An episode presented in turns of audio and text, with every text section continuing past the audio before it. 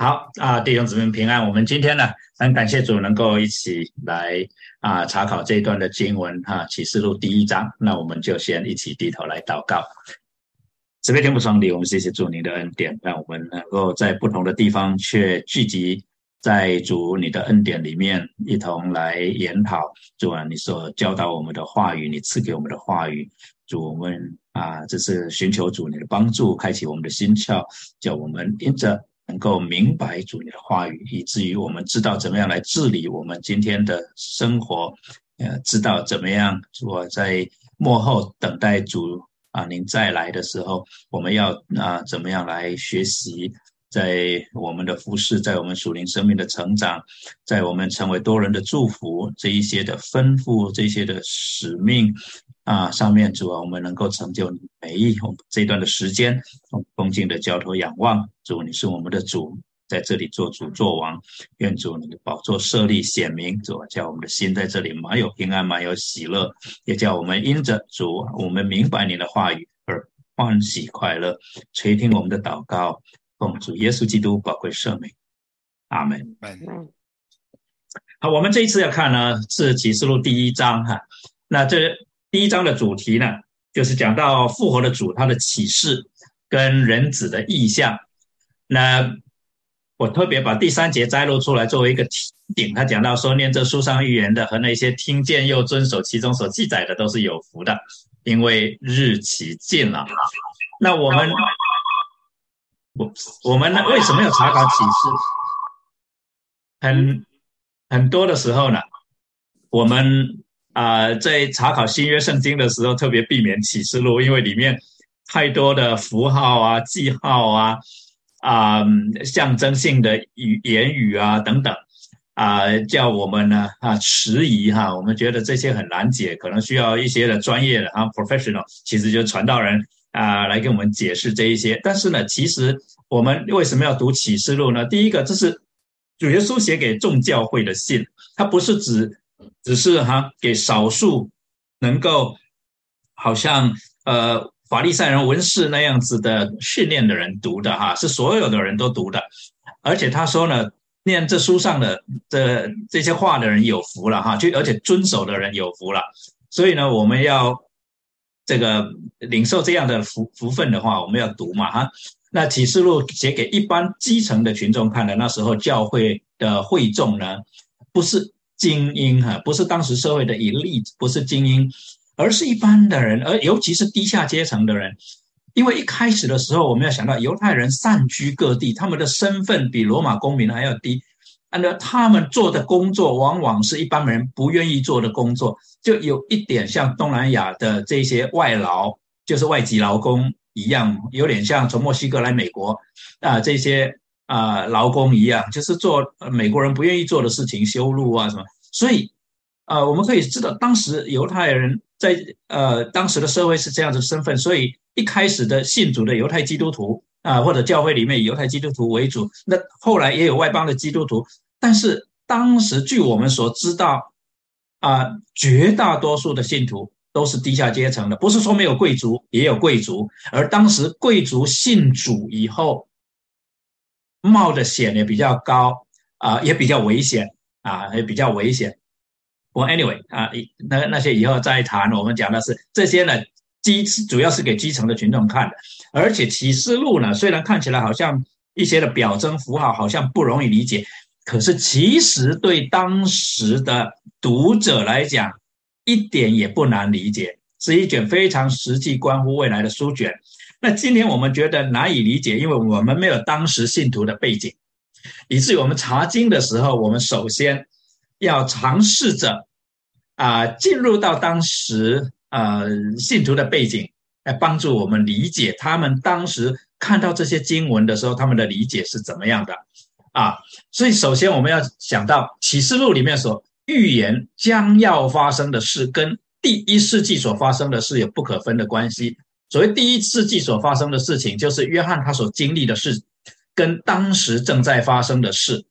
More specifically，当时正在发生的事，我们相信这一卷书啊是在九零年代初期写的，而那个时候的这种信徒所遭遇的环境是一个困难的环境，是一个遭遇逼迫的环境，所以这封信是写给那些在逼迫底下啊面对逼迫的那些的信徒。我们从第二章、第三章写给七个教会啊，提到七个教会的情况，我们就知道那些教会的处境了哈。那这卷书所凸显的呢，是一种的必然性，就是必然要发生的；还有一种急迫性，就是快要发生的啊。主要是在提醒圣徒要警醒，因为主耶稣他随时都有可能回来，随时都会回来。那这样子的提醒，对当时的人不只是一个警戒，同时也是一个安慰。就耶稣随时会回来，所以我们要坚持，要忍耐。啊，那在这里讲到主再来，难免会啊，可能产生一个困惑哈，就是说我们盼望主再来，那到底主有没有跟我们同在呢？我们盼望主再来，并不表示说主耶稣一直没有与我们同在，那么总有一天他会来跟我们同在，不是的，因为事实上呢，从五旬节圣灵降临那一天开始呢，到现在。主耶稣基督都是借着圣灵与我们同在，也在他的教会里面与我们同在。所以“主再来”这个词，其实主要是指主耶稣最后那一次特别的同在啊。那以新的形体与我们同在啊。那我们就发现，哦，那这里就碰到一个挑战啊。他讲的很多的事情，好像是。约翰，尤其从第四章开始，约翰到天上去，然后从天上来看地上跟天上的事情。那我们怎么能够解读这些的意象呢？他他看到什么，他说什么啊？他看到什么说什么？他看不懂，他还可以问天使。但他写的东西，他写记载这些天上的东西，我们怎么能够明白呢？啊，我们之所以有个盼望，有个把握，就是我们。除了启示录以外，我们还有其他六十五卷书，我们有其他天上的意象能够被解读成为我们能够明白的语言，对吧？通过律法书跟先知的书，就旧约圣经，还有诗篇，透过主耶稣跟众使徒的教导，就是新约圣经，我们有足够的根据来解释绝大多数约翰所看到的意象。我们也承认，我们不是百分之一百。都能够解释，但是绝大多数我们可以解释，因为有根据啊。就像保罗他所讲，并且我们讲说这些事不是用人智慧所指指教的言语，乃是用圣灵所指教的言语，将属灵的话解释属灵的事。这一些的启示，神首先借着先知先祖传下来，也借着他的百姓解读给我们。后世的人可以明白，同时在五旬节之后，圣灵亲自在我们中间做我们的辅导，哈，做我们的训位师，做我们的辅导，开启我们的心窍，叫我们能够明白。这在福音书里面，一直到使徒行传，我们看到的一个啊事实，就是啊，信徒之所以能够明白，是因为圣灵开启了我们的心窍，叫我们。更深入的明白主借着啊旧约的这些先祖先知所传给我们的话语，那约翰必须要把这些的事情宣告出来，但是他是从天上的观点来看这些事，而不是从地上的观点来看这些事，所以我们也要提醒，这怎么样影响我们解读啊？他是从。天上，他看到这些的意象，然后告诉我们发生这些事情。那我们虽然有很多的根据，我们有很多旧约乃至于新约这些的根据来解读，但是毕竟我们需要去了解怎么样把天上所看到的意象翻译成地上的眼睛能够看到的事件，就在地上有发生很多的事情，跟约翰所看到的意象到底有什么关系？这个就是。在地上的人怎么解释天上的事情哈，或者天上的意象啊？地上的人怎么解释天上的意象？那我举个例子哈，让大家能够明白。在地上，我们很容易讲六加一就是七嘛，这是很简单的道理。我们这个算术，啊，六加一就是七。但是在圣经的启示里面，在意象里面呢，天上的观点呢，六加一就是六加一，不见得就是七。因为呢，六加一等于七呢，前面的基本假设是这七个单位都是相同的，你才能把它加起来嘛。不然的话，你就是呃 adding oranges and apples 嘛，对不对？我们呃从小就知道，你不要相加的话，你单位必须要相同嘛。那圣经里面它有一些的启示，它就是这一类哈，六加一就是六加一，你就会发现说。七天里面第七天就是很特别，它是安息日啊，在节期里面七天是最大的，第七天最大的一天，攻耶利哥城的时候，第七天就是事情要成就的那一天，第七天或者说最后一个单位，最后一个七，有它特别的意义跟重要性啊，所以有一些的时候，我们读圣经的时候，要把这一些的。环节哈，要把它啊，给它有特别的一些的处理啊，要要特别注意到啊，我们是不是把上帝所分别出来看的特别重要的，我们把它平淡化了啊，以至于呢就没有意识到啊，在这里面有一个特别的信息啊。好，那所以呢，如果在圣经里面，尤其从神的救赎历史里面所发生的事情，六加一里面最后那一个一有特别的意义。那么这个末日末期这些的观念一定有他们的独特性，就是末日不会是以前的日子的 repeat 而已，末期也不会是前面的时期的 repeat 而已，而是最后有很特别的事情要发生。啊，再举一个例子。你读创世纪第一章到第十一章，你会发现有几个 cycle 啊，就是神的拯救，人的堕落，神的拯救，人的堕落。该隐把亚伯杀了之后，神赐给亚当跟夏娃有赛特，但是赛特的后裔到最后也逐渐堕落，以至于在第六章那里讲到说，地上的人所终日所思想的都是恶事，所以洪水的审判就来了。可是。神的怜悯呢，就借着诺亚一家人显明出来，又有一个新的开始。可是诺亚的后代到了第十一章那边记载到巴别塔的事件，又让我们看到说人又想要离开神，人又开始败坏。可是第十二章一开始，或者第十一章最后第十二章开始那里讲到一个新的开始，就是亚伯拉罕啊。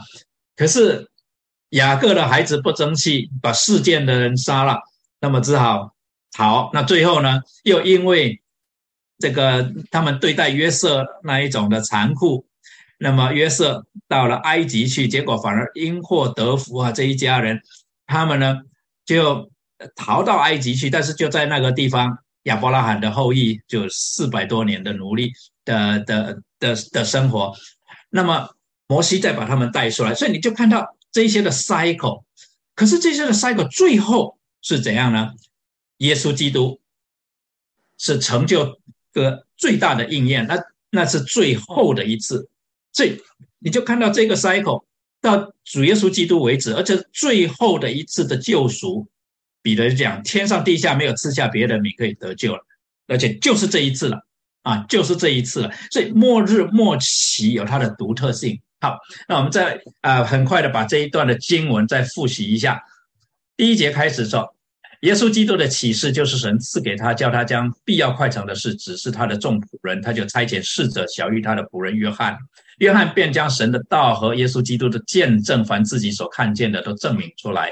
念这书上预言的和那些听见又遵守其中所记载的，都是有福的，因为日期近了。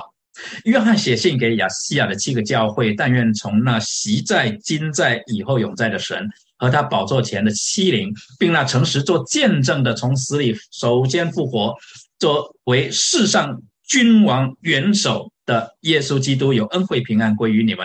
他爱我们，用自己的血使我们脱离罪恶，又使我们成为国民，做他父神的祭司。但愿荣耀全能归给他，直到永永远远。阿门。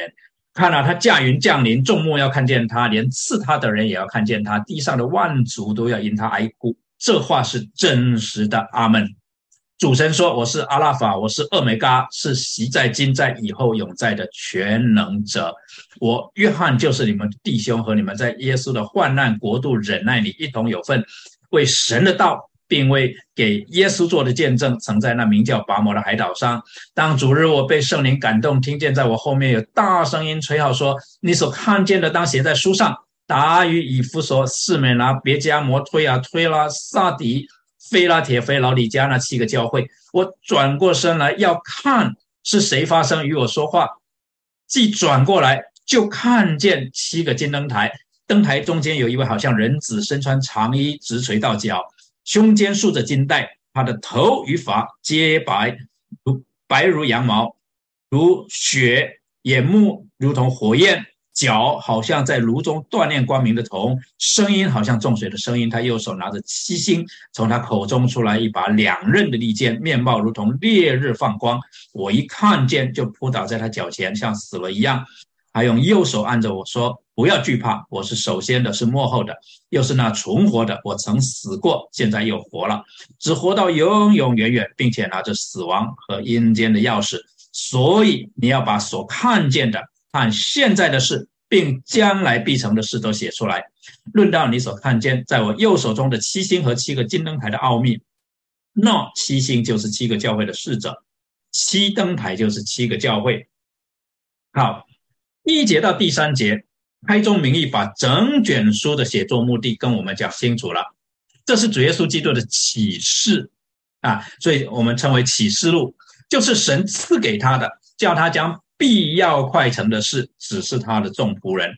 换句话说，启呃启示录呢，是主耶稣将神所启示他那必要快成的事情教导约翰，然后要约翰转告众教会，所以他就差遣侍者小玉他的仆人约翰，约翰便将神的道和耶稣基督的见证，凡自己所看见的，都证明出来。这里证明出来，这个证明其实就 testify。把 testimony 把它 testify 出来，这个见证，这个 testify 或者 testimony，希腊文这个 materials 这个字在启示录里面是关键，因为呢，这个字我们知道翻成英文的话，可以翻成这一个见证人，也可以翻成殉道者。这个观念就是从启示录来的，因为启示录核心信息之一就是见证人就是殉道者。一个非常主要的信息，就在讲第一世纪那时候的教会，他们所面对的这个啊情况啊，那时候的处境，就是你要为耶稣基督做见证，你就要准备付上生命的代价。所以在这卷书里面，凡是讲到证明或者见证 （testimony） 啊，testify 啊，这个 materials 这个字。其实对当时的信徒都是一个很大的冲击。然后他是念这书上预言的，和那听见又遵守其中所记载的，都是有福的，因为日期近了。前面讲到要付的代价，哈，这个见证出来，这里讲到要付的代价，但是接下来讲到付上代价以后所得到的赏赐啊，付代价之后所得到的赏赐。好，那他这里讲，呃，为什么要这样子启示？啊，第三节讲，因为日期近了啊，耶稣基督的启示就是神赐给他，将他将必要快成的事指示他的众仆人，因为日期近了，就讲到一种急迫感。啊，那在这里接下来啊，第四节开始，他讲到他首先啊，呃，看到这一位人子啊，耶稣基督，你就看到他怎么开始来讲述这件事情。第四节他说。习在今在以后永在的神，到第八节他又重复了一次。主神说：“我是阿拉法，我是俄梅嘎，是习在今在以后永在的神。”在短短的几节经文里面，他两次用“习在今在以后永在”来作为主神的称呼，或者说来描绘或者来界定我们这一位神。啊，以这一方面的属性来提醒他的读者，我们的神是习在、今在、以后永在的。为什么呢？我们继续往下看，我我们就想到说，哎，这一句话一开始是神对摩西，就是啊，要要要呼召摩西，要差派摩西在那个燃烧的荆棘那里，向摩西说：“我是谁？我是自有拥有的。”啊，那又说你要对以色列人这样说：“那自由的打发我到你们这里来。”那约翰在描述的时候，他为什么会去想到这一段？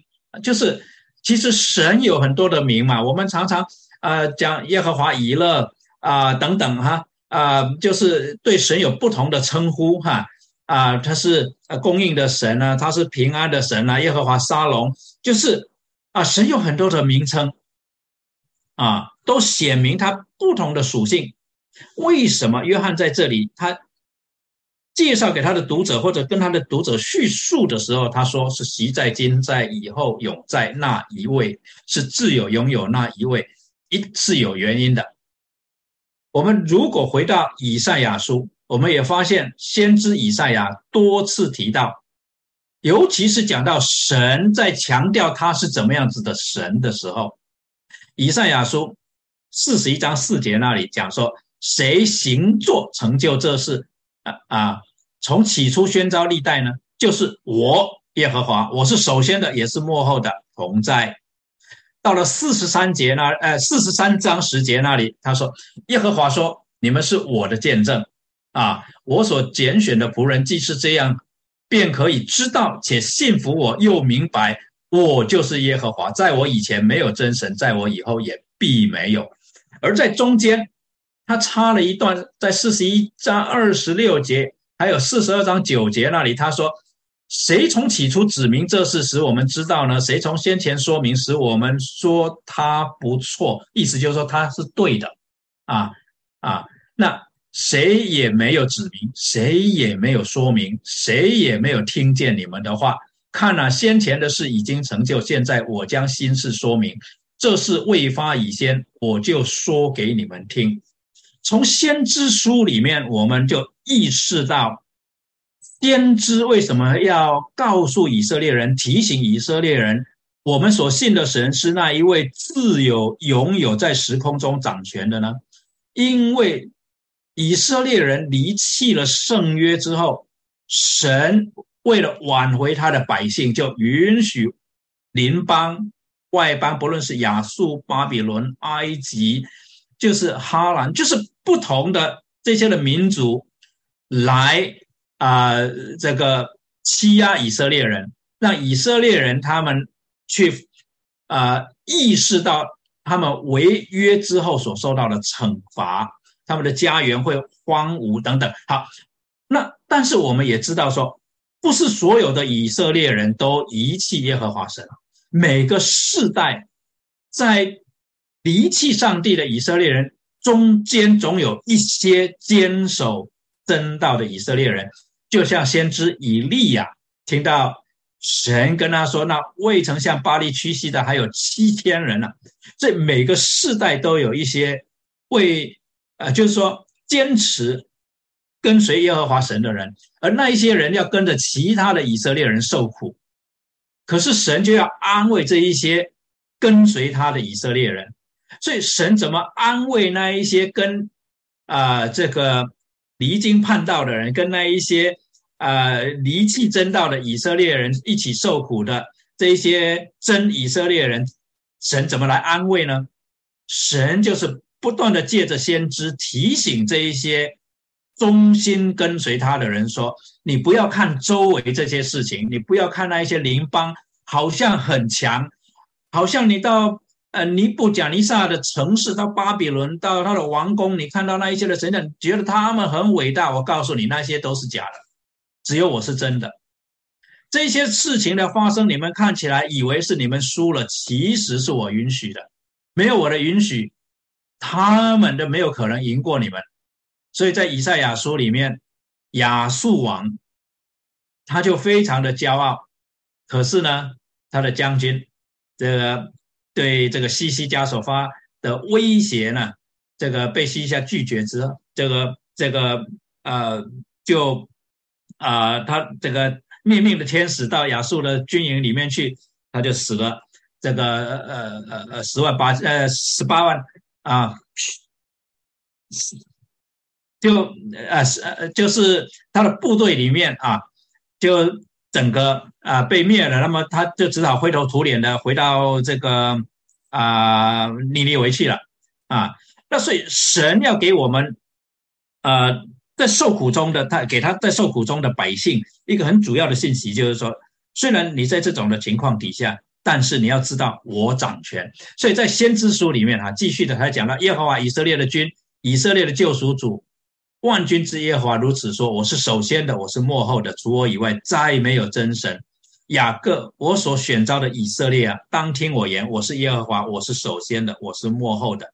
所以这个我是首先的，我是幕后的，是先知书里面的一个非常重要的主题。而约翰用这一个主题来描述啊，他所见到的啊，或者说描述他要跟以色列人。”啊，所宣告的安慰的话语来自这一位自有拥有的神啊，所以他就一直引用旧约里面神的这一些的话语，讲到神跟其他的偶像不是在同一个 level 的，神不能跟其他的偶像摆在一起啊。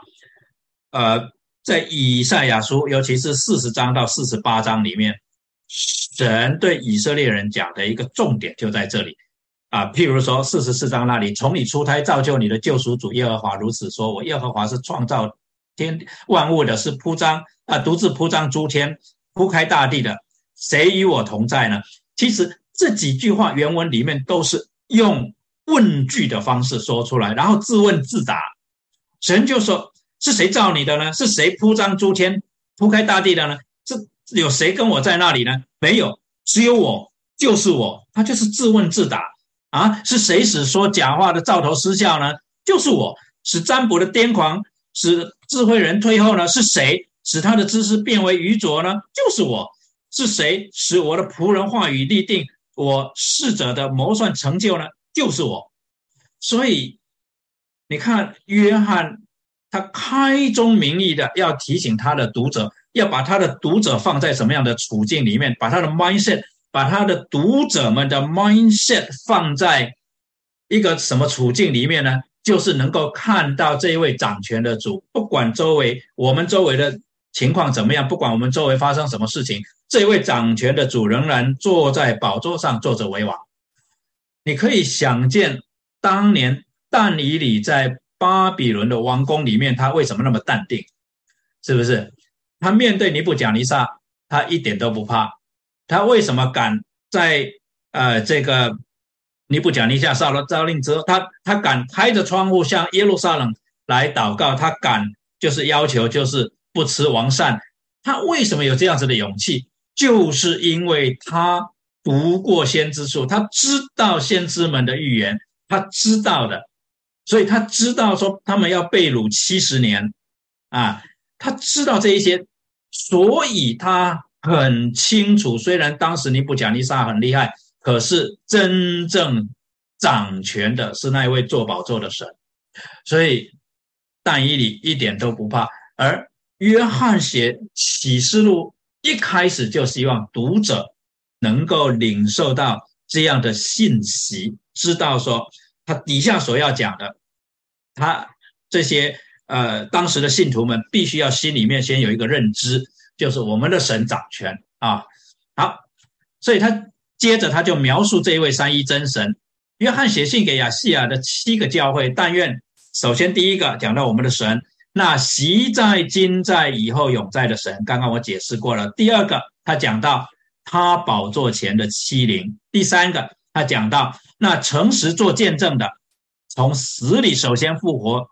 为世上君王元首的耶稣基督，所以他在这里讲到圣父、圣灵还有圣子，然后他总结的是，然后他讲到主耶稣的时候，他从说他爱我们，用自己的血使我们，使我们脱离罪恶，又使我们成为国民，做他父神的祭司。好，那我们首先看看他所讲的那宝座前的欺凌，因为我们会碰到几个词哈。在启示录四章五节，约翰到天上看到异象的时候，他看到什么呢？有闪电声音、雷轰从宝座中发出，又有七盏火灯在宝座前点着，这七灯就是神的七灵啊，在那里就讲到神的七灵。那么到第五节讲到宝座前，啊，第五章讲到宝座前的敬拜的时候呢，他又说：“我又看见宝座与四活物，并长老之中有羔羊站立。”那这里当然就讲到主耶稣基督，像是被杀过的啊。那这个羔羊有什么呢？有七角七眼啊。换句话说，他在这里先就讲到说，羔羊有七角跟七眼，也就是神的七灵哦。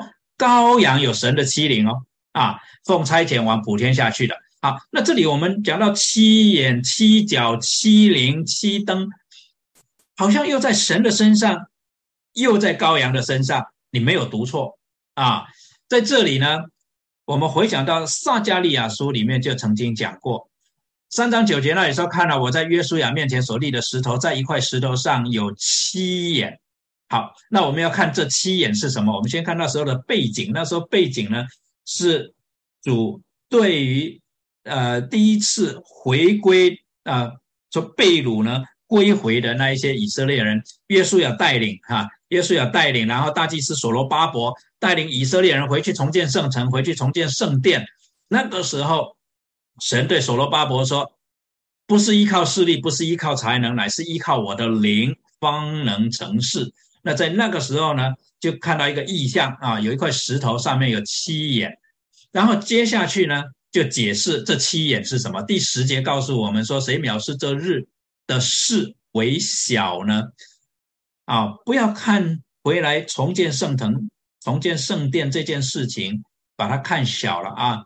这七眼乃是耶和华的眼睛，遍察全地。啊，所以这七眼是神的眼睛，也是羔羊的眼睛。啊。因为刚才我们已经读到了，所以这七眼既是耶和华的眼睛，如同撒加利亚书四章十节所记载的，又是约翰所看到的羔羊的眼睛，是在启示录五章六节所提到的。那既然跟圣父跟圣子并提，那唯一的结论就是这七眼就是七灵了啊，那也就是圣灵了。换句话说，七灵就是圣灵，也就是耶和华的灵，也就是耶稣基督的灵。都在圣经里面都有出处啊，都明显的记载。所以在这里，约翰虽然不是在教神学，在叙述，但已经告诉我们圣父、圣灵、圣子是三位一体啊。那这个七灵的典故是怎么来的呢？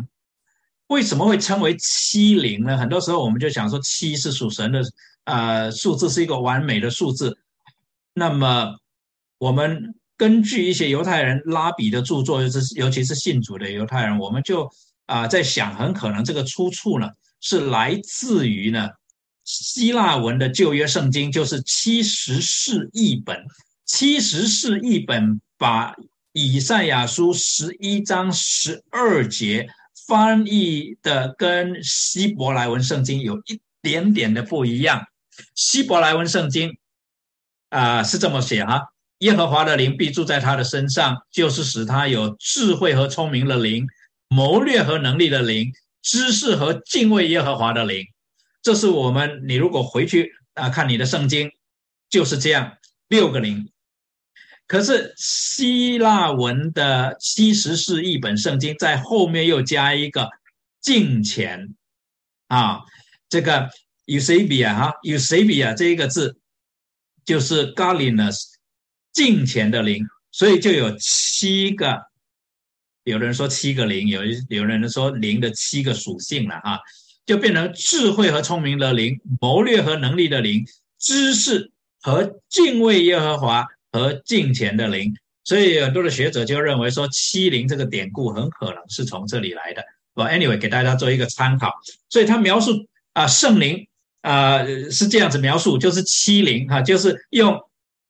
啊，以赛亚书十一章第二节来描述圣灵，然后呢，他怎么描述主耶稣呢？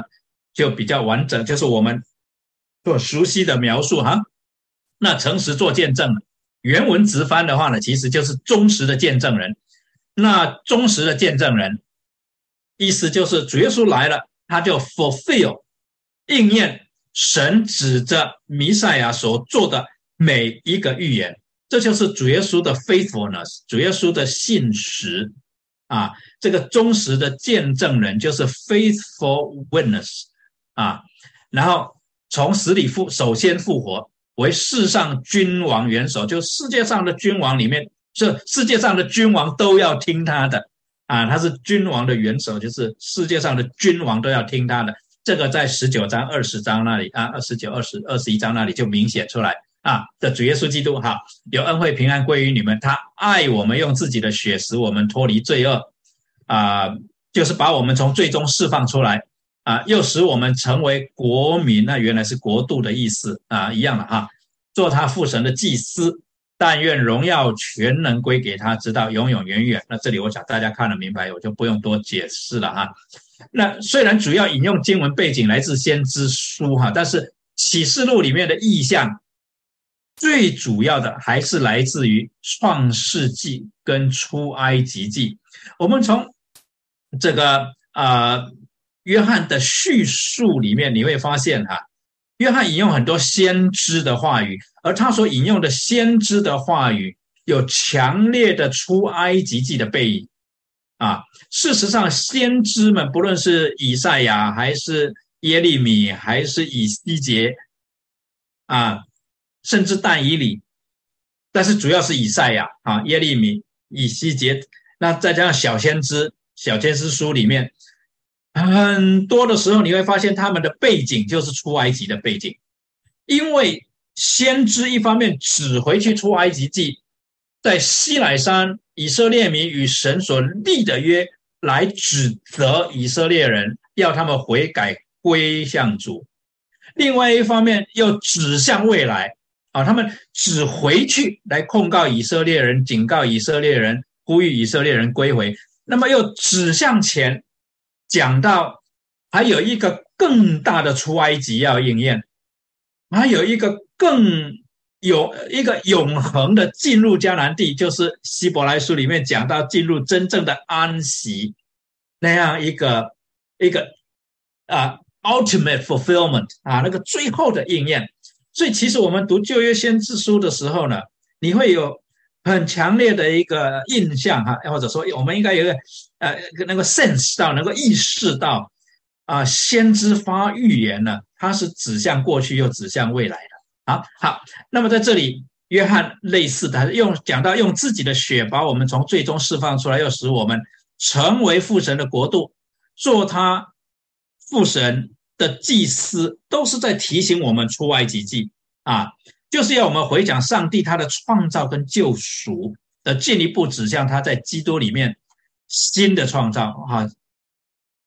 若有人在基督里，他就是新造的人哈。哥林多后书五章十七节那里啊，新的创造跟永恒的拯救。好，那啊，好，第七节跟第八节是他问候的话语。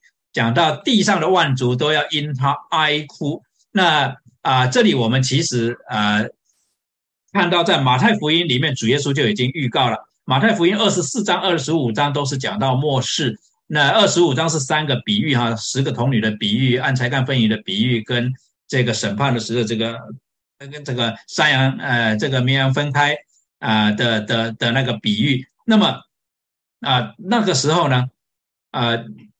主耶稣也讲到，人子的兆头要显在天上，地上的万族都要哀哭啊。那这里的哀哭啊，其实呢有两个方面，两个方面，一个是讲到人因为哀哭而悔改了哈啊后悔，但是呢，哀哭的事情呢，这个发生的早的呢，就是说在恩典的门还没有关起来的时候，他们有一个悔改的机会。可是到最后审判的时候，再哀哭就来不及了啊！那我们在这啊这个启示录里面，我们会看到人就是就是有这两种，而且在幕后的世代呢，不肯悔改的人是越来越多啊。好，那么在撒加利亚书早就已经预言，就是他们所扎的啊，哎，他们必仰望我，就是他们所扎的，必为我悲哀，如丧独生子；又为我愁苦，如丧。啊，长子，那这一些我们如果比较五行节里面听了五五行节的时候听了彼得讲到之后，感到扎心而悔改受洗的犹太人啊，你就可以看到一种应验在那里。啊，就是啊，讲到圣灵降临的时候，那一些的人要仰望这一位救赎主啊，然后呢，这位救赎主就是他们所扎的那一位，要感到悲哀，要要后悔。那我们就发现五旬节那一天所发生的事情，就是描述这样子嘛，哈，好，那他又讲到在幕后啊，这个呃。就讲到但以理的预言哈，讲到但以理的预言，就是各方各国各族的人都要来侍奉他。那在这里，他所要描述的是什么呢？就是他要描述的这一个主体，就是人子呢。这个词不是他发明的，而是犹太人非常熟悉的一个名称。人子在先知书里面出现呢，有三个可能的解释。人子的三个解释跟仆人的三个解释啊是非常的接近。其实呢，这个啊希伯来文里面呢，仆人跟儿子这个字啊啊是一样的。所以呢，你会发现啊，在主耶稣受洗从水里上来的时候，天开了，有声音说：“这是我的爱子，我所喜悦的哈，你们要。”听他的啊，那这个就业背景其实是以以以赛亚书四十二章第一节那里啊，我要呃到末就是说我要浇我用我的灵浇灌我的仆人啊，我要用我的灵浇灌啊我的仆人哈，你就会发现啊人子跟仆人常常交换使用，而在旧约里面人子也好仆人也好有三个可能的解释，第一个当然是指先知他自己啊。第二个呢，以色列人认为人子也是一个集合名词，一个 collective term，就是指所有的以色列人啊。所以以色列人，尤其不信主的以色列人，一直认为受苦的人子是指整个以色列民族。但是我们信主，我们相信耶稣基督是弥赛亚的，还有这个信主的犹太人就很清楚说，受苦的。人子指的是弥赛亚，而不是指以色列民族，是指弥赛亚，也就是人子的第三个解释。好，那启示录里面所讲的人子，就是旧约里面人子的第三个解释，就是弥赛亚，就是主耶稣基督复活的主啊。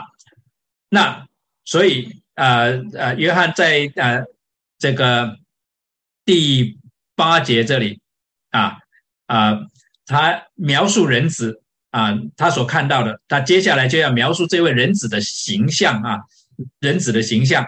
好，那那他先讲到他自己啊是谁？他在他分享他所看到的意象之前，他讲到他就是约翰。那我们认为呢，他应该就是使徒约翰，因为他只要讲是约翰，大家都知道他是谁。有这样子的一种号召力，有这样子的一个名声的，大概只有使徒约翰了。我们认为哈啊，我们认为哈。所以他讲到他是为神的道，并未给耶稣做的见证，曾在那名叫拔摩的海岛上。我想这是当时教会都知道使徒约翰的遭遇，而他用自己做榜样，就是你看，我是为耶稣做见证，我也曾经遭到是这样子的光景啊，所以我是你们的弟兄啊，我是你们的弟兄。好，那接下来他就讲到他看到的。看到在灯台中间有一位好像人子，身穿长衣，直垂到脚，胸间束着金带。那么主耶稣也自称他自己是人子，所以这里很明显的，约翰是在讲主耶稣了哈。因为主耶稣讲到说，但要叫你们知道，人子在地上有赦罪的权柄。所以人子主来了以后，就清楚了这个 term 就是 apply 到弥赛亚的身上，人子就是指弥赛亚。好。那么，根据约翰描述他所看到的人子，我们可以很快来看一下人子的特质，或者是约翰所描述的人子的特质。他说：“我转过身来要看是谁发声与我说话。”我们中文把它翻得很合理了，就是说我要看看是谁在跟我说话，这没有什么奇怪的。但是原文其实很奇怪的，原文的说法是说我要看那跟我说话的声音呢，我要去看那个声音。啊，既转过来就看到七个金灯台啊。那在犹太人的传统里面，有时候你会读到这种很奇怪的表达方式，他们要看声音，或者说他们看到声音。出埃及记二十章十八节那里，众百姓看见雷轰。他直我们如果把那个原文直译，就是他们看到雷声。我会觉得啊，很奇怪，是不是？我们一般讲听到雷声嘛，他们为什么讲见到雷声？啊，那犹太文学呢？这个希伯来文学呢？里面呢，用看呢来强调他们亲眼见证，亲眼见证啊。所以呢，打雷的声音是我们用听的啊，听打雷的声音。但是希伯来文学呢，就用看这个字来表示，他们不是在很远的地方听到，他们就在那个地方，好像亲眼看到一样啊。不只是听到，而且亲眼看到那个。啊，那个声音一样的哈，那个种那种身身历其境啊的那个那个意思了哈啊，那那约翰看到什么？他看到人子的形象，他是这么描述的：身穿长衣，直垂到脚，胸间束着金带，他的头与发皆白如白羊毛，如雪，眼目如同火焰。脚好像在炉中锻炼光明的铜，声音如同重水的声音。他右手拿着七星，从他口中出来一把两刃的利剑，面貌如同烈日放光，整个的形象像是一位具有君尊的祭司的形象啊！不但有君尊的祭司，而且是一个审判官的形象。他讲到，从他口中出来一把两刃的剑，面貌如同烈日放光。他不但是一个君尊祭司的形象，而且他是审判官的形象。那你就知道说，整卷启示录一定是跟掌权、跟神的事情、跟审判有关系啊。他看到的人子是这样的一个形象，好。那我们如果细一点细目来看呢，身穿长衣直垂到脚，胸间束着金带，在当时毫无疑问的就是王者的尊贵的身份啊。呃，光是长衣就是一种尊贵的身份了，更何况腰束着金带啊啊胸哎不对不起，胸间束着金带，这个是一个呃贵族，是一个王者的尊贵的身份。那如白羊毛如雪，他这个。也表明与神同等的身份。为什么这么说呢？因为这正是但以理所见到宝座上神的形象。他说：“我观看见有宝座设立，上头坐着亘古常在者，他的衣服洁白如雪，头发如纯净的羊毛。宝座乃火焰，其轮乃烈火。”约翰所看到的正是但以理所看到的。而约翰所看到那人子的形象，竟是但以理所看到做宝座那一位亘古长征常在者的形象。约翰就是要他的读者注意到啊这一点。他又讲他的眼睛如同火焰啊，就像一个公义的审判官。在十九章那里讲到弥赛亚回来进行审判的时候，描述这位弥赛亚。就讲到我光看见天开了，有一匹白马骑在马上的，称为诚信真实。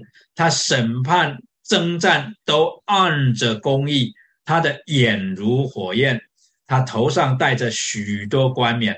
所以啊，第一章讲到的人子，就是十九章那一位骑白马的，被称为是诚信真实来审判的这一位啊弥赛亚。好。炉中锻炼光明的同时讲到他纯洁无瑕的品格。因为这个火炼，我们知道在以赛亚书里面也好，呃，这个呃耶利米书里也也也好，讲到这个炼哈，讲到火炼，总是讲到这个纯洁无瑕，就把那个杂质都烧尽啊。所以在呃对老底家啊教会的一个。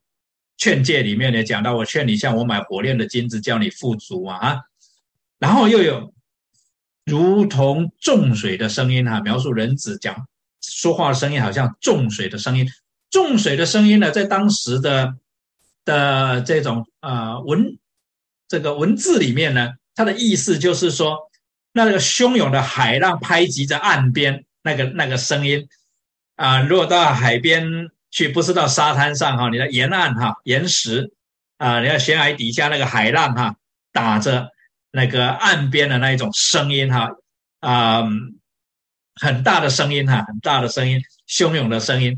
啊，那这个声音呢，是表达呢与神同等的那个神性，因为呢，同样的描述也是用在主耶和华我们的神身上啊。像以西结啊，讲到以色列四十三章二节那里啊，四十二从从一章二十四节那里讲，我听见翅膀的响声，像大水的声音，是活物在行走的时候有那样的声音，像全能者的声音，也像。军队轰嚷的声音啊，就很难描述上帝说话的声音，所以他就用这种形象来描述神的声音很大啊。那以色列神的荣光从东而来，他的声音如同多水的声音，他就用这样子来描述啊。我们只能用只能去体会了啊啊。那口呢，出来一把两刃的利剑。那这里讲到征战的得胜嘛，啊，就是象征着征战的得胜。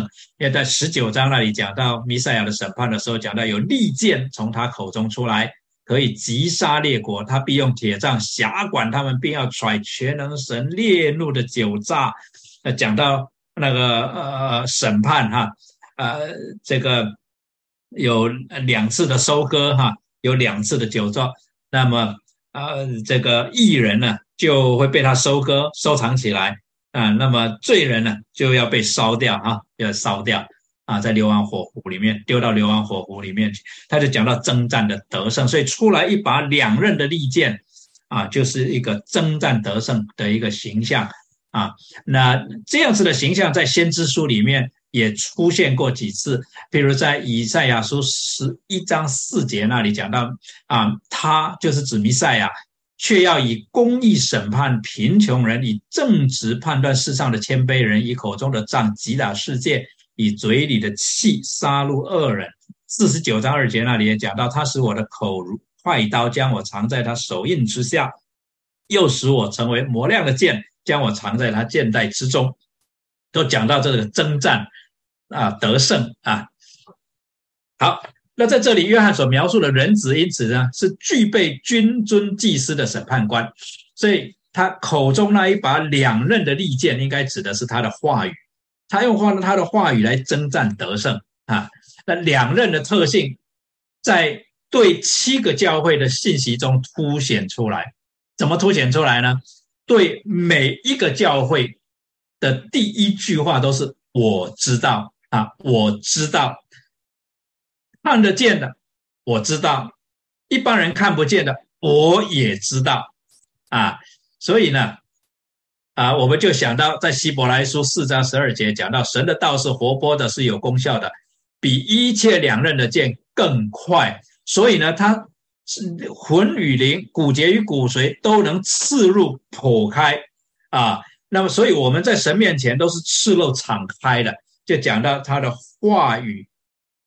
啊，他的意念啊，我们的意念等等啊，这些在他的面前都是赤露敞开的。所以他对七个教会，他讲我知道，意思就是你们的光景，你们意识到的光景，甚至你们没有意识到的光景，我都知道。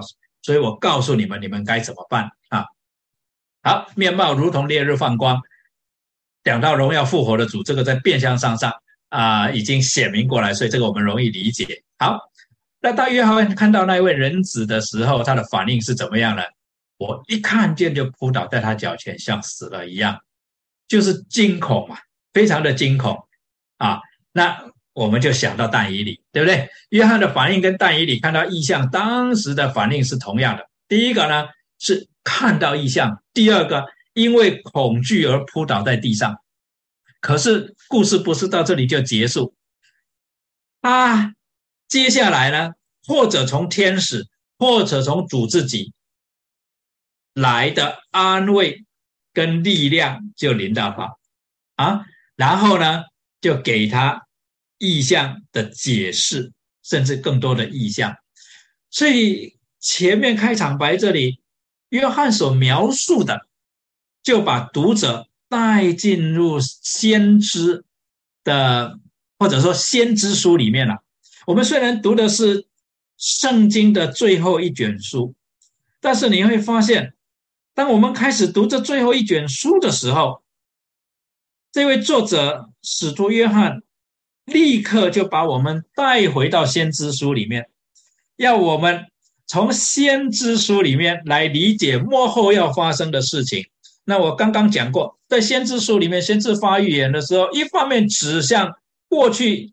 所发生的事情，一方面指向以后所要发生的事情，然后告诉以色列民，所以我们现在应该要怎么样啊？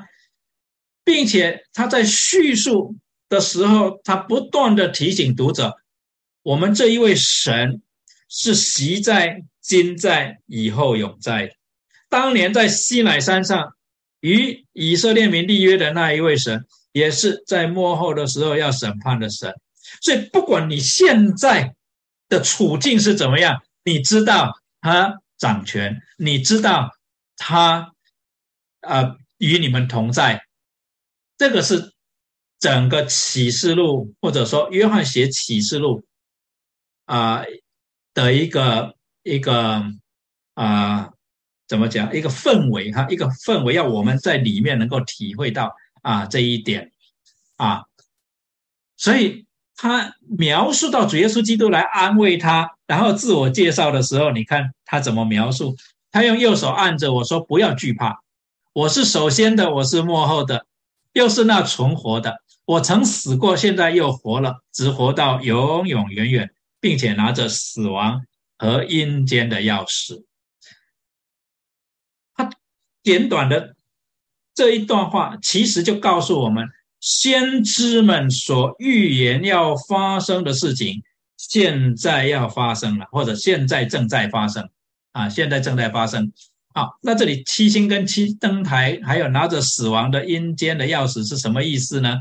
啊，很快的跟啊，很快的我们 go over 一下。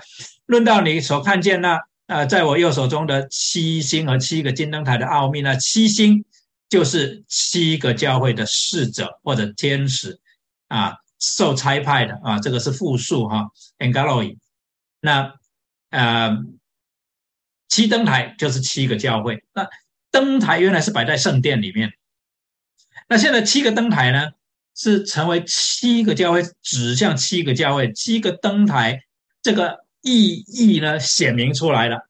以前的圣殿里面的摆的灯台。是一个奥秘，那现在这个奥秘显明出来了，因为灯台显然就是指教会啊。那灯台的解读意义就已经被就是基督的教会已经取代了圣殿啊。好，那最后呢啊，他讲到拿着死亡和阴间的钥匙的，在第三章七节那里写给 Philadelphia 教会的侍者的时候，他也说了，那圣洁真实拿着大卫的钥匙开了，就没有人能。关关了就没有人能开的。他讲到那个死亡跟阴间的钥匙，表示他是掌管生命的啊。在以赛亚书那里他已经讲过哈，二十二章二十二节那里他就说：“我必将大卫家的钥匙放在他肩头上，他开无人能关，他关无人能开。”记不记得这个这个语这个语气啊，或者啊这个味道呢？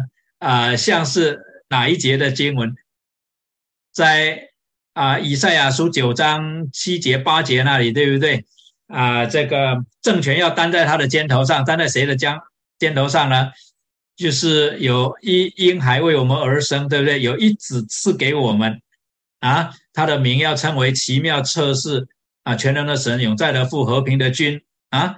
这个政权要担在他的肩头上，所以他的肩头上啊，他的肩头上其实就是。啊，在他的身上了啊，那他就是一个关键。大卫家的钥匙放在他肩头上，其实就是把这个权柄交给他了啊，就好像把政权担在他的肩头上的说法是类似，把这个权柄交给他了。他开无人能关，他关无人能开。那我们也记得主耶稣啊，应该是在马太福音十八章还是路加福音十六章那里，就对彼得讲了嘛，对不对？他要啊，这个啊，教会建在这个磐石上面啊，那给教会权柄，就是我们是就是啊，给教会权柄了，我开了，没有人能关，胜过撒旦的门嘛，哈，胜过撒旦的门啊。那所以呢，在这里啊，这个这个钥匙指到一个权柄啊，指到一个权柄。好，那他对约翰有什么吩咐？他对约翰说：“你要把所曾经看见、所看见的，就是曾经看见的，和现在的事，并将来必成的事，都写出来。这就是启示录啊的重点了啊。好，那大家回去可以想一想啊，你觉得第三节所说的福到底是指什么啊？”念这书上预言的和听见又遵守其中所记载的，都是有福的。这个福是现在就可以得到，还是以后才可以得到的？啊，那大家回去可以思想。下一次分这个下一次分组讨论的时候，大家可以分享。好，那我就讲到这里。记得，无论世界怎么样动荡，神仍然掌权。基督是我们永远的君王与大祭司，圣灵仍然与我们同在。啊，我先到这里。告一个段落，不知道大家有没有什么问题或者建议啊？跟我提一下。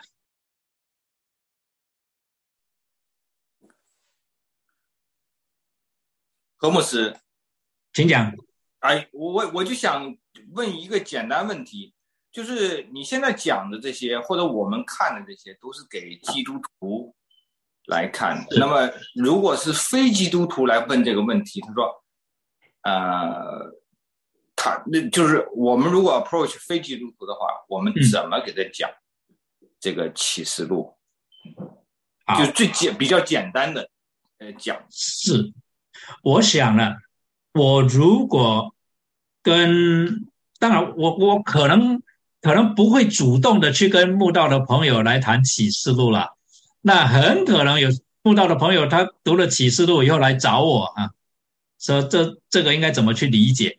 那如果我跟不信主的人谈启示录，我会从我的这段结语来切入，就是不管世界怎么样动荡，神仍然掌权，基督是我们永远的君王与大祭司，圣灵仍然与我们同在。我会从这里来切入，然后来跟他解释为什么我相信神仍然掌权，然后我会。从启示录的一些的啊意象哈，来指向旧约先知所发的预言，在解释那个时候先知的处境，以及先知为什么那么说，然后启示录为什么这么说，这我的 approach 会是这样。呃，你你的 approach 是因为你对圣经很了解，所以我 不了解的就那就最好就不讲，是不是？嗯，还是可以讲。我觉得就照你所知道的说，嗯，因为启示录所说的事情，哈，啊，我想第一个要避免的就是说，立刻就把经文跟现在发生的一些事情挂钩。我觉得啊，太仓促这样子做呢，有些时候讲到最后呢，就好像。会自我矛盾，或者说不清楚，或者越说啊越自，甚至呃越不确定啊啊！我觉得最简单的方式还是所启示录所讲的那一些的事情啊，对我们尤其是华人来讲很陌生，因为我们没有啊那一些文化背景，但是那一些文化背景并不是我们啊不能够理解的。那就给我们一些的空间呢，能够稍微讲一下这个犹太人的经历。我想犹太人的历史我们多少知道一点了哈。那是是或者说呃，举个例子来讲，简单的说，犹太人在他们的历史里面也遭受到很多的苦难。那他们怎么样来面对那一些苦难，甚至能够坚持？这样子至少两千多年了，其实也不，至少坚持了两千五百年嘛，一直到复国，对吧？犹太人这个民族，他们怎么有可能坚持这么久，然后这个民族却没有消灭，反而在二十一世纪的时候，我们看到犹太人对整个世界的影响这么大，他们的韧性从哪里来的？我们就可以从启示录里面所讲的，然后带到犹太人的历史，他们的苦难，他们在苦难里面所坚持的是上帝的应许必然会成就。那他们的这种坚持一定是要一种基础的嘛，不会说自我欺骗的嘛。啊，能够坚持这么长久的时间，一定是经得起考验的吧？那我们就可以谈到，其实，在他们的历史里面，他们自己已经有亲身的经历，就是神所说的必然应验。那启示录就是让我们知道说，还有一些到目前为止还没有应验的，我们也相信。必然会应验。那我想这样讲，大概可以 create 哈，就一些一些 conversation，可以可以可以呃，对，制造一些对话的机会了。好，我记得对木道友来讲，我也有有木道友也问过我，就是，但是他们可能很多的是问到的是，不能叫木道友吧，他他可能就问就是，呃，是不是？不信耶稣就下地狱，这个可能是可能跟启示录 里面有记载，但是他不一定要问启示录。这个我我我觉得他可能是在考我，或者是我感觉也是在阻挡他这个可能信福音的这个这个这个这个，可能是一个阻挡，就是关于这个不信下地狱。我觉得可能启示录里的描述就是说这个是挺挑战的，就是我记得我当时也没有给到。太好的想法，但是我后来一直在想这个问题，怎么去 加深的爱呀，或者是就是，呃，是是一个挺挑战的。对，如果是慕道友问到启示录，或者是尤其是问到这个，这个这个不信，是不是因为你基督教他这可能说阻挡他去信信的一个一个困扰他的一个障碍？对。尤其是呢，地狱这个主题呢，啊，其实呢，在圣经里面呢，这个阴间哈，呃，其实圣经里面讲的是阴间呢，但是呢，到了我们东方的传统呢，很容易就被转换成为地狱了哈。那阴间在圣经里面的观念呢，是一个。人离开这个世界以后，临时啊灵魂停留的地方啊，那为什么要停留？因为面对最后的审判嘛，啊，那地狱呢，其实是啊啊我们东方的一个观念啊，那就带着很浓厚的东方宗教的色彩，所以很难解释，很难跟悟道的朋友，尤其是咱们同样文化背景的人解释说，其实圣经里面啊没有像。东方宗教里面那种地狱的观念了，那所以对我同意，我同意这个课题是很难跟他们解释。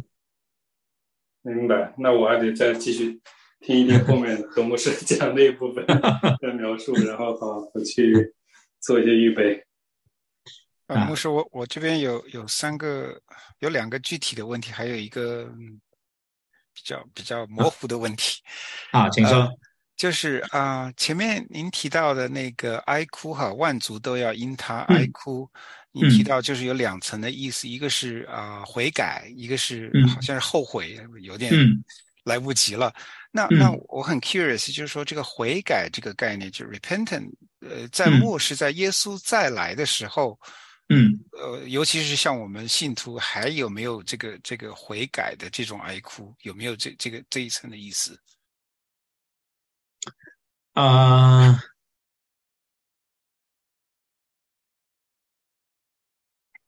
不，呃，不太明显了。就是说，这里所，呃，强调的比较，就是当人发现自己错的时候，还有没有机会悔改了？啊，那啊，像五旬节那一天发生的事情，人听了扎心，他们还立刻就有有机会悔改嘛？一直到今天还是一样。听了扎心就有机会悔改，但是我们看到在启示录里面呢，他讲到啊第六印的时候，讲到第六印的时候所发生的事情，就是那一些掌权的啊、自主的啊、为奴的啊，就是各个阶层的人，他们就没有机会再悔改了，因为审判临到了。所以那个当然他们也很后悔呀。OK，所以那个时候的哀哭，就是刚才说的那个因他呃万族都要因他哀哭，基本上都是一个一一个一个怎么说呢？就是因因为有这个 judgment 带来的一个一个哀哭，是吗？对，因为主耶稣被钉在十字架上，其实就是显示有一个 judgment 嘛，要不然的话，主耶稣不需要为我们被钉在十字架上。那五旬节那一天，彼得讲到，其实就是要 point out 这一点，而讲到就是说，啊，虽然他不像不像保罗这样子哈，讲到律法没有办法救我们，我们只能啊凭啊因信来称义。彼得不是从这个角度来讲，彼得是从神为我们预备一位救赎主啊来讲，那么我们却把那位救赎主给钉在十字架上。彼得虽然没有明讲，但是因着他犹太人的背景，他的对象也是犹太人，他那样子讲也非常的 effective 啊，所以他是犹太人的使徒，他这样子的讲法非常 effective，以至于犹太人一听就明白为什么会扎心啊，因为他们是犹太人，他们听了彼得那样讲，又意识到我们做了什么事情啊。那天哪，我们做了什么事情啊？就扎心，那么就有一种的后悔。那么彼得呢，就告诉他们，我们可以啊，可以悔改。而悔改也是整个先知书的一个主题信息啊。这个希希伯来人叫 “shuv” 啊，就是 “turn around” 啊，“turn around” 啊，这一个主题信息，犹太人是非常的熟悉的。只不过犹太人。传统上一直是认为他们的悔改是借着献祭来体现出来，就是呃，我我去我去献祭了嘛哈，那我就我我就解决了我的问题了。那显然啊，在五旬节那一天啊，他们就 realize 啊，就意识到不不是这么一回事啊，所以讲到啊这个啊啊悔改哈啊的意思就是我们啊。承认自己是罪人，承认自己的罪啊，承认自己的罪，然后意识到我们没有办法为自己赎罪，以至于我们需要依靠神的恩典。那其实这犹太人是知道的，知道说他们之所以存活，完全是因着神的恩典，只是他们对于怎么领受神的恩典有不同的解释跟做法。而彼得告诉他们，领受神的恩典只有一个办法。就是接受耶稣基督是神所预备的弥赛亚，他为我们而来承担我们的罪，这样子。好，那那我还有一个问题，就是前面啊，第一节、第二节、第三节哈，那个好像我们反正以前都也也经常。听到，那那这边就讲到说啊，必要快什么，然后日期近了。那今天啊，牧师您提到的就是说有一个做见证这个这个概念，那那这也是一个很好的 reminder，就是说是是是一个做见证等于就是是一个是一个殉道者的一个概念。那那那那这个好像以前也听过。那现在这现在这个地方就是有一点困惑的地方哈，就是说他提到日期近了。必要快成，好像以前也都经常说这有一种紧迫感。那紧迫感，我知道对于啊，就是说对于整个神的救赎计划，尤其是还没有啊得救的这这一些的族群，那当然是有紧迫感。但是就说如果如果不是从这个角度来看的话，是不是这这第一节和第三节还是怎么来？尤其对我们来看，怎么来看有没有是？是有紧迫感吗？就是怎么来理解这个呃必要快成，然后日期近了这这这些的这些的词，怎么来理解？会啊，good question 啊，嗯，你我们去读先知书的时候，我们发现啊，啊，上帝对于弥赛亚要来的许多细节都跟我们讲的很清楚，他要在哪里诞生。啊，他诞生以后要做什么事情，乃至于他要怎么死，他要复活。神把弥赛亚要来的很多的细节都跟我们说，就是不告诉以色列人弥赛亚什么时候来，对不对？为什么呢？神对于幕后的审判，什么细节都跟我们说，就是不告诉我们主耶稣什么时候再回来。Keep us on our toes，就是让你不要因为说，反正还有两百年，我急什么？反正还早，我急什么？Anytime，anytime。那我们今天会觉得说，两千年都没有发生了，那真的明天会来吗？这就是考验我们的心态啊！因为神之所以，我认为啊，我认为神之所以就是保留这一个细节，其他的细节都告诉我们，最后这个细节，那主耶稣都不告诉我们，他说我也不知道，只有神知道。我相信了，就是这一个目的，就是要我们心里有数，随时会发生，所以才必要。快成，他强调第一个必要一定会发生的，一定会发生。第二个，这个快成的意思其实是指 anytime，我是我是这样子理解的，呀。好，谢谢。哎，好，牧师，嗯，这有一个问题就是。所以啊，这里面他提到七个教会，嗯，啊，牧师，刚才前面你提到的这个啊，在盖萨利亚、菲利比的时候，主耶稣啊说建立教会是一个单数的一个教会，对吧？嗯，这里是两个，为什么他这里用七个呢？哦，在这里他讲到 local assembly，地方的这一些啊基督徒群。群主了哈，就是啊地方的教会了，我们称为，嗯，啊就是在一个 OK，就是整个普世的教会和 local 教会的关系。啊，对了对了对了对了，嗯，那这样的话就是说，你前面有一个 slide 里面提到教会是把圣殿给取代了，是吗？哦，就讲到七零呃七星嘛，是吧？等一下，我看一下啊。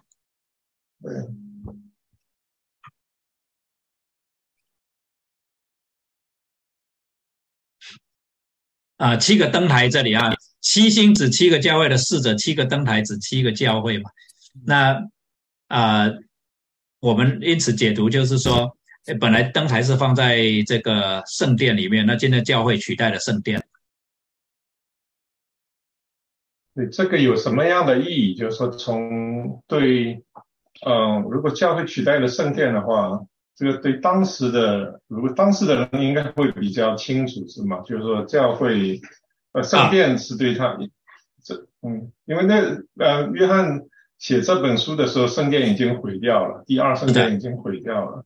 是的。那如果教会的话，呃，表明已经取代了教会的话，这个，嗯，我们知道其实圣殿并不一定要存在，对吧？因为一开始，呃，神呃让摩西领以色列人出来的时候，其实是没有帐幕的、会幕的，嗯，是等这个金牛犊这个事情以后才会有，嗯，就是要要要去除罪用的，嗯，才要有这个献祭啊这些。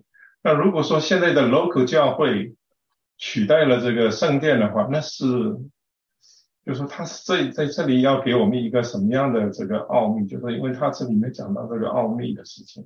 OK，我想我们可以从约翰福音第啊二章嘛，哈，就是啊迦南婚宴以后，主耶稣上耶路撒冷，那么他不是说把这殿拆掉三天以后，我把它重建起来嘛？然后啊，约翰就解释说，主耶稣是指着他的身体说的。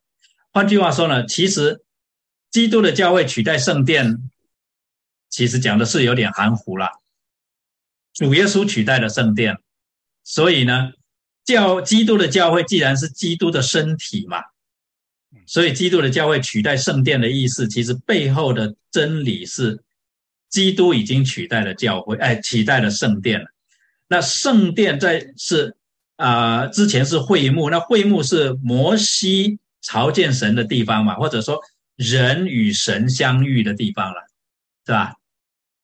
啊，而且是在西乃山立约之后嘛，哈，这个人与神相会的地方就有一个特定的地方了。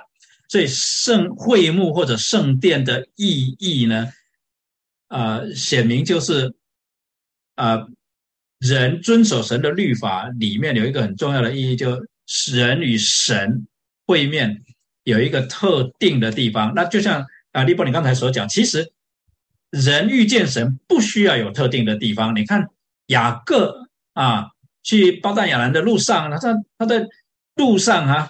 这个睡觉的时候都看到天梯，都在那个地方旷野里面都可以遇到神，哪哪需要一个特定的地方呢？之所以有所改变，就是跟人的软弱是有关系的，啊，以至于很多的事情就律法就要定规很多暂时的做法。那圣殿或以色列人的圣殿，其实反映出来的是一个过渡时期人遇见神。地方，而这个过渡时期在弥赛亚来以后已经告一段落了。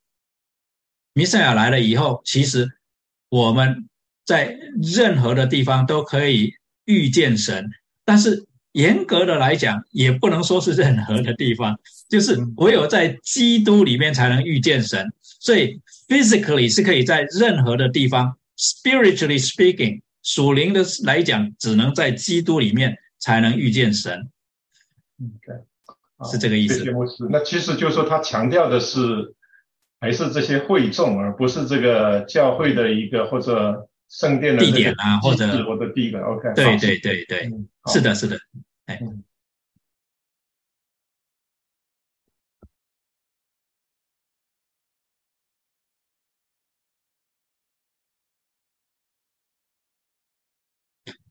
好，那今天就先到这里告一个段落吧。九点，我先把这个关掉。